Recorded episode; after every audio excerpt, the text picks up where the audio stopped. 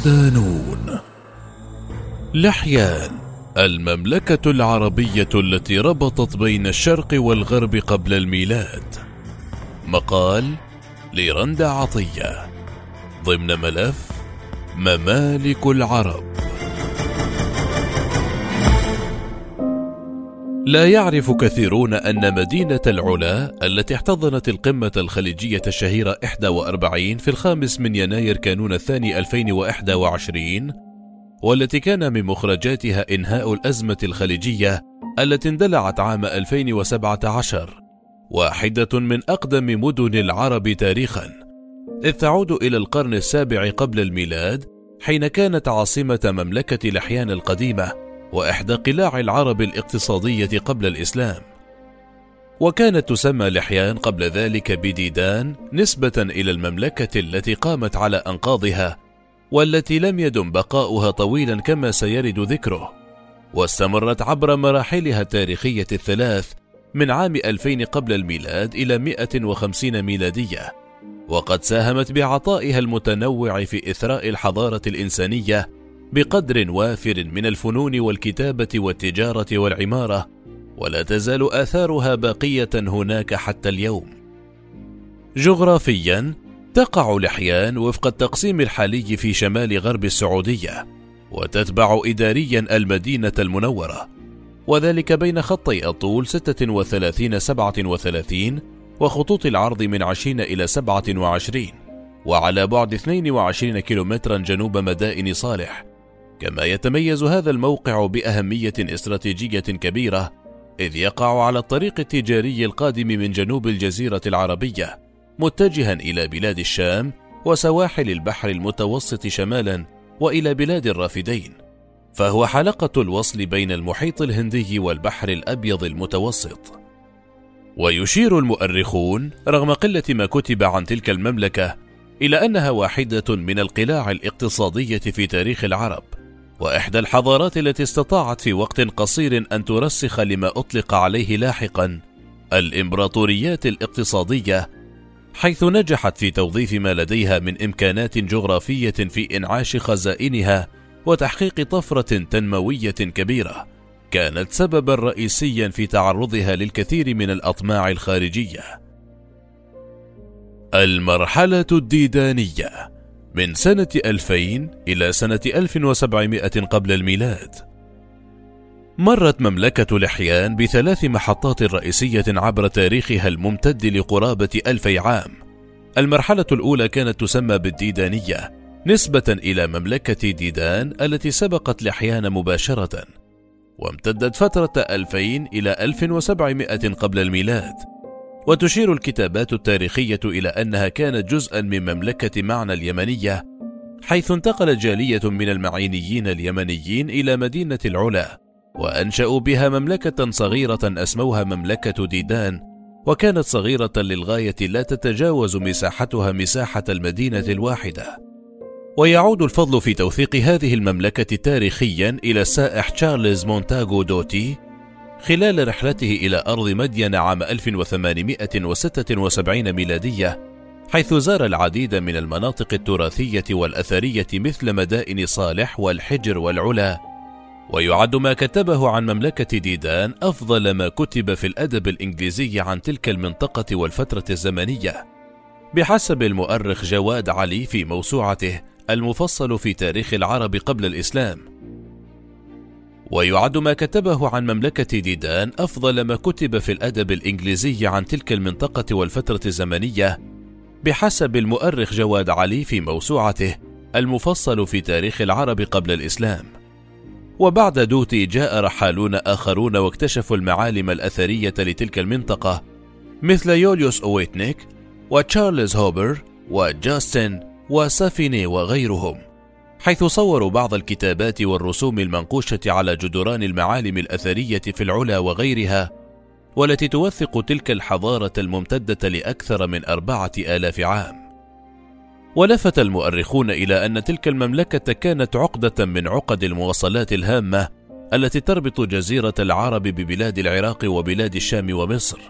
وفيها التقت ثقافات وحضارات هذه الأماكن كما أنها تقع على الطرق البرية الموازية للبحر الأحمر حيث كان أهل الجزيرة العربية الجنوبية ينقلون منها تجارتهم وتجارة أفريقيا والهند وبقية آسيا إلى بلاد الشام.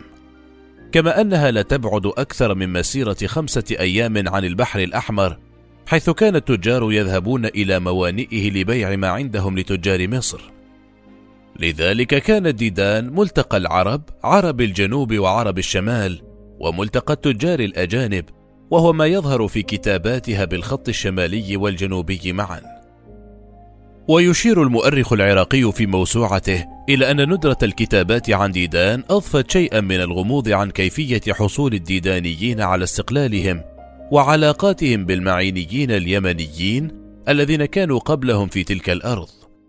إلا أن دراسات أخرى أشارت إلى وجود العديد من الملوك الذين حكموا تلك المملكة الصغيرة منهم الملك كبير إل ابن متع والملك جشم ابن شهر وقهال نبط وكبرى ومتعال بركبرى وعاصي فعل لطحن وهناء يامن وهبال ابن حيو ذعم رنتح وهبال بن حيو ذعم رتنع ومنعي لذن بن هنأس.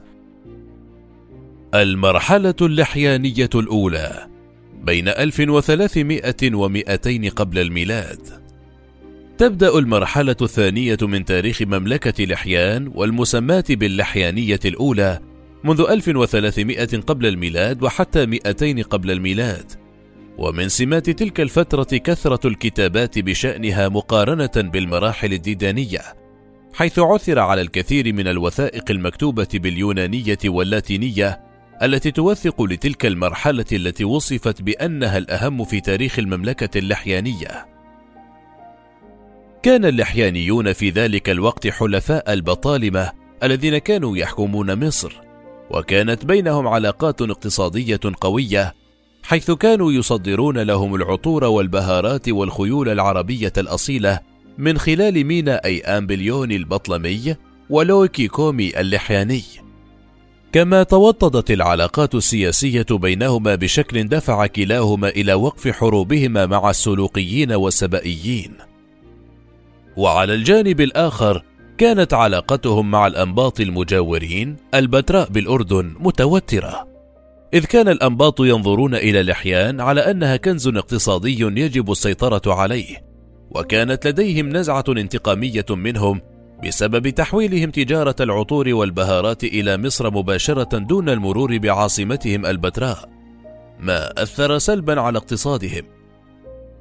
وكثيرا ما تحرش الأنباط باللحيانيين غير أن قوة الأخيرين كانت حائلا دون السيطرة عليهم مع الاستقواء بالحليف البطلمي الذي كان في أوج قمته. هذا مع الوضع في الاعتبار ضعف حكام الأنباط في معظم الأوقات. وبعد مناوشات وتحرشات بين الطرفين ارتأى الأنباط إيفاد ممثل دبلوماسي لهم للتوصل إلى اتفاق سلام مع اللحيانيين وهو اتفاق أقرب إلى الاستسلام وما كان أمام ملك لحيان سوى الرفض. وظلت العلاقات متأرجحة بين الشد والجذب حتى ضعف البطالمة الذين كانوا بمثابة حائط الصد الأبرز للحيانيين في مواجهة الأنباط. ما جعل الأمر سهلا على الأخير في معاودة التحرش مرة أخرى بجاره الثري اقتصاديا. وبعد سنوات من المحاولات نجح في فرض السيطرة عليه وإذعانه لشروطه وأوامره لتبدأ المرحلة الثالثة من تاريخ مملكة لحيان.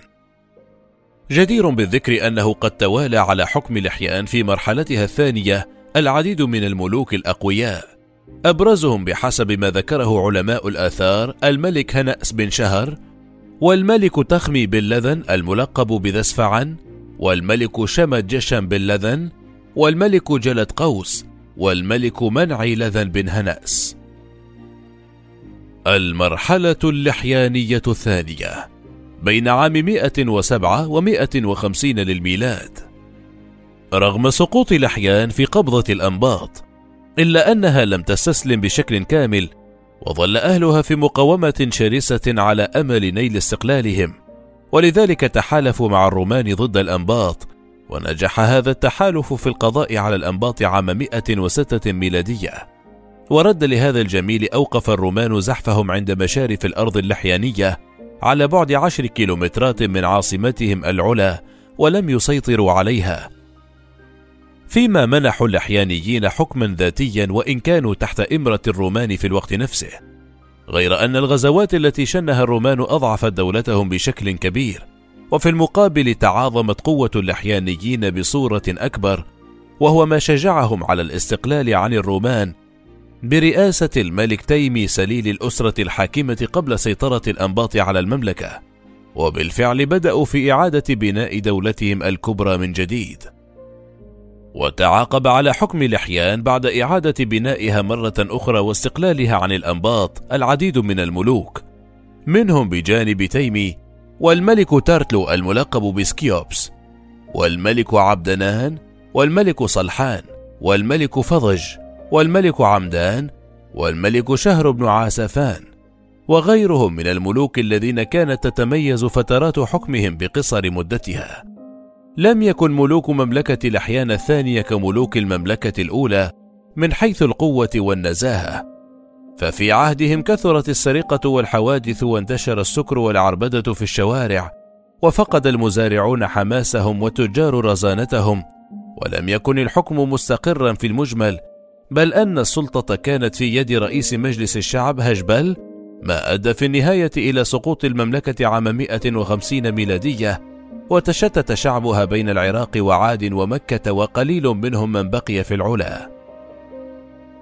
الثقافة والفنون ومظاهر التحضر كانت ديانة اللحيانيين ديانة وثنية في المقام الأول تعتمد على تعدد الآلهة ومن أبرز الآلهة التي كانت منتشرة في المملكة الإله ذو غابة والذي كان يقع مقره في وسط العاصمة العلا وكان هناك فناء كبير به حوض ماء يغتسل منه كل من يريد التعبد وكان شعب الأحيان يتقربون لآلهتهم بالدعاء والنذر لتوسيع الرزق وشفاء المرضى. وما يبرهن على تدين اللحيانيين أنه كان هناك شهر معلوم يشد فيه الرحال إلى مقر الإله حيث كانوا يقيمون بالقرب منه وينحرون الذبائح ويقدمون النذور. ولم يكن ذو غابة هو الإله الوحيد. فهناك آلهة أخرى مثل الإله ود والإله سلمان والإله بعل سمن والإله عجلبون. وكانت هناك حرية في التعبد دون قيود أو ضغوط أو استهداف من أنصار هذا الإله أو ذاك. وكان اللحيانيون يتحدثون لغة عربية شمالية وكان خطهم الذي يكتبون به هو الخط اللحياني المنبثق عن الخط المسند الجنوبي. وكانت حروف الهجاء عندهم ثمانية وعشرون حرفا كاللغة العربية اليوم. وكانت هناك ثلاث طرق رئيسية للكتابة. هي إبراز الحرف عبر تفريغ ما حول الحرف لإبرازه وطريقة الحز بأداة حادة بحيث يكون الحرف غائرا وطريقة النقر حيث يتم نقر الأحرف على الصخر وتكون سميكة.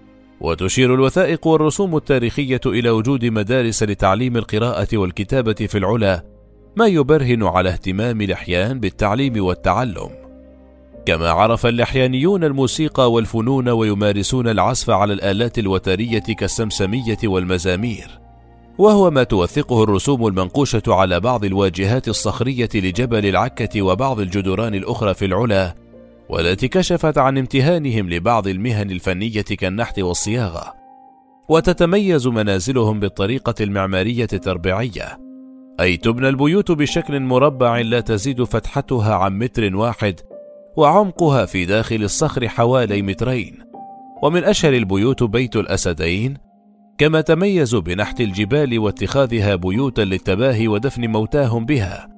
ومن أكثر مظاهر التحضر عند اللحيانيين حرية التملك للمرأة وهو ما أثبتتها نقوشهم. النماء الاقتصادي. ساعد الموقع الاستراتيجي للحيان في أن تكون قوة اقتصادية كبيرة إذ كانت واحدة من أهم المحطات التجارية التي تربط بين الشرق والغرب. ما أهلها لأن تكون قبلة القوافل التجارية البرية والبحرية القادمة من الهند إلى مصر وبلاد الرافدين وهو ما حولها مع مرور الوقت إلى سوق كبير للتجارة الحرة بين الحضارات التي كانت متواجدة في ذلك الوقت.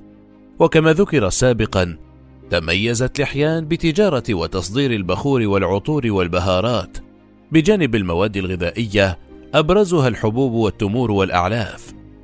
كما ازدهرت الزراعة بفضل مصادر المياه المتوفرة سواء كانت مياها جوفية يتم استخراجها عن طريق حفر الآبار أو مياه الأمطار والسيول وبناء السدود.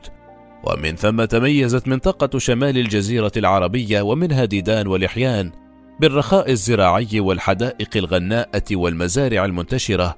وقد وثقت النقوش التي وجدت في العلا وجود بعض المحاصيل الزراعية كالنخيل.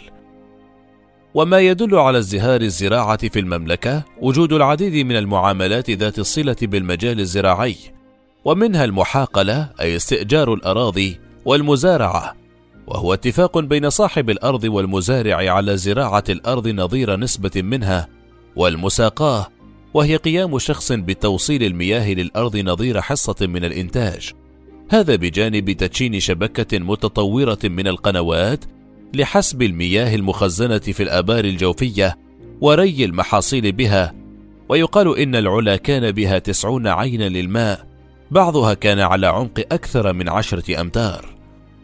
كما تميز اللحيانيون بالثروة الحيوانية الكبيرة كالأغنام والأبقار والإبل. وما ساعدهم على ذلك المراعي التي كانت موجودة في العلا الزاخرة بالأعشاب في مواسم المطر حيث ازدهرت المنتجات المصنوعة من الحيوانات كالأصواف والأوبار والألبان والجبن وغيرها كما كانت الإبل في ذلك الوقت وسيلة الانتقال الأبرز وكان البعض يقيم الرجل ومستواه المادي نسبة إلى عدد الإبل التي يملكها. ومما نقل عن مجتمع لحيان ويدل على تطورهم الحضاري أنهم كانوا يتعاملون بالعملات وليس بالمقايضه كما هو الحال في الحضارات القريبة منهم. فكانت هناك عملة مسكوكة تسمى سلعت على نمط عملة مدينة الإسكندرية غير أنها كانت مميزة بوجود اسم الملك اللحياني مكتوب عليها بالخط المسند وقد وجد الباحثون نقشا لحيانيا على أحد جدران العلا يشير إلى أن رجلا اشترى عشرة مناهل من المياه بأربعين سلعة. وبعد مرور قرابة أربعة آلاف عام على نشأة مملكة لحيان ومن قبلها ديدان وحوالي 1900 عام على نهايتها لا تزال تلك الحضارة واحدة من أنصع الحضارات العربية قبل الإسلام وأزهرها تقدما وأطولها عمرا. فيما بقيت معالمها الأثرية القائمة حتى اليوم أكبر شاهد على ما كان عليه العرب قبل الميلاد وكيف أنهم كانوا ندا قويا ومنافسا شرسا لحضارات العالم المتقدمة في ذلك الوقت.